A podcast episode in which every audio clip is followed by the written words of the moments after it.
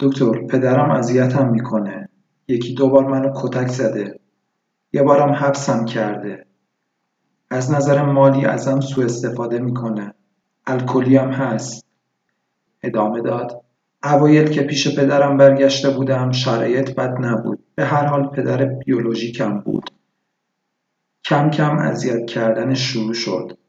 پس از سالها که برای اولین بار پیش مامانم می‌رفتم چند روز اول خوب پیش می‌رفت همه چی. ولی بعدش مامانم یه روز خوب بود یه روز بد بود.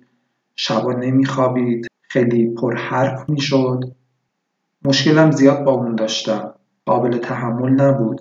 می‌دونی دکتر پدر و مادر بیولوژیکم بودن. از نظر روحی احتیاج داشتم پیششون برم. نمی‌خواست از خودش ضعف نشان دهد اما نمی‌دانست روان آدمیزاد ضعیف است. دندانهای سفید و مرتبی داشت. های بلندتر از های طبیعیش به هنگام بستن پلکهایش نمایان می‌شد. دکتر پرسید از مشکل خودتون بگین. گلو صاف کرد. شاید نمی‌خواست ته لحجهای که شبیه لحجه کشورهای همسایه بود را برملا کند. جواب داد نمی‌دونم چرا همیشه بیشتر در مورد بقیه حرف می‌زنم تا خودم. دکتر دیشب می‌خواستم خودکشی کنم. البته قبلش به پدر مادر بیولوژیکم گفتم که می‌خوام قرص بخورم. و عکس ورقای خالی قرص رو براشون فرستادم. واکنش زیادی نشون ندادن. چون از چند سال پیش اینجوری تهدیدشون می‌کنم. ازشون محبت می‌خوام. دستهایش را به هم مالید. اتاق ویزیت سرد نبود ولی روزگار چرا؟ پایش را روی پا انداخت. همه لباسهایش برند بودند. گونه های قرمز شدهش قرمزتر شد. دکتر پرسید از دوران نوجوانی و کودکیتون بگید. به کوههای پشت پنجره خیره شد. برایش صحنه آشنایی بود. جواب داد آقای دکتر پدر و مادر بیولوژیکم ایرانی نیستن. پنج سالم که بود به خاطر بمباران کشورم آواره شدیم. ما به طرف ایران اومدیم. خیلی شلوغ بود. همه می‌خواستن زودتر فرار کنن. تو مرز پدر و مادرم رو گم کردم پلکهایش نتوانست اشکهای سنگین چند سالش را تحمل کند و آنها را به هایش سپرد. سکوت کرد و با ناخونهای بلندش پوست ساعدش را آسیب می‌زد. با این کار آرام می‌شد. دستمالی از کیفش درآورد و هایش را خشک کرد. دکتر خودکارش را روی میز گذاشت و به صندلی تکیه داد و گفت باید شرایط سختی رو تجربه کرده باشین. معصومه با سرش تایید کرد. با دستمال دماغش را تمیز کرد ادامه داد خیلی گرسنم بود. تو کوه و کمر سرگردان بودم. بعد از یه روز پیاده روی به یه روستا رسیدم. بوی نان شنیدم. وارد نونوایی شدم. صدایش قطع شد. نگاه پر از شوق به کوه پشت پنجره انداخت و ادامه داد آن نانوا و همسرش منو بزرگ کردن دکتر. بهتر از بچه نداشتشون. با زحمات کارن و هانا من دندون پزشک شدم. معصوم سرش را پایین انداخت.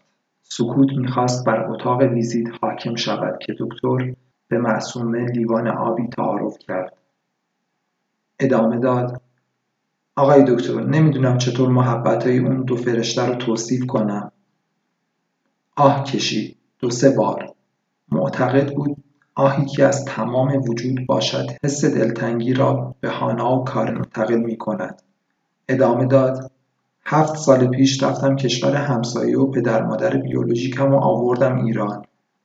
بعد مدت کوتاهی زندگی تو ایران از هم جدا شدن. الان هر کدوم گوشه ای از این شهر جدا زندگی می‌کنن. منشی در اتاق را باز کرد و یک برگه روی میز دکتر گذاشت که آن را مهر بزنند در این هنگام صدای گریه کودکی داخل سالن می آمد. معصومه تپش قلب گرفت و سرش را بین دستهایش قرار داد و با صدای لرزانی گفت لطفا در رو ببندیم. منشی برگه را برداشت و سریع در را بست. معصومه موهای رنگی ست شده با رنگ لباسش را کمی مرتب کرد و گفت تو آوارگی دوران کودکی پیتیستی شدم. همچنانم باهام دکتر سکوت کرد. ادامه داد دکتر یه دورههایی کم خواب میشم تا ساعت دو هم مطب میمونم. خیلی هم ولخرج میشم. یه سری مشکلات ریزم هستش. مثلا تو فضای مجازی follower زیاد دارم. هر کاری می‌کنم که بهم پیام بدن. لذت می‌برم وقتی notification میاد برام. ولی سریع از چت کردن با یه نفر سیر میشم و باید نفر بعدی رو تجربه کنم. خلاصش رو بگم برات دکتر. خودم مطالب زیادی در مورد مشکلاتم خوندم ولی بیفایده بود. نمی‌خواستم برچسب اختلال روان بهم بزنن. به خاطر همین جلسات مشاوره رو نصف نیمه می‌رفتم. ولی اونم بهم کمک نکرد. یکی از همکاران به شما مراجعه کرده و جواب گرفته بود. دیگه الان به برچسب مشکلات روان فکر نمی کنم و اومدم خدمتتون که بهم کمک کنید. دو کبوتر پشت پنجره از نسیم خنک و آفتاب کمجان آن فصل لذت می بردن. معصومه با چشمان پر از آشوب به دکتر نگاه کرد و گفت آقای دکتر جدا از مسئله درمان اختلالم کار نوحانم مسیرشون خیلی دوره و روستاشون هم تلفن آنتن نمیده.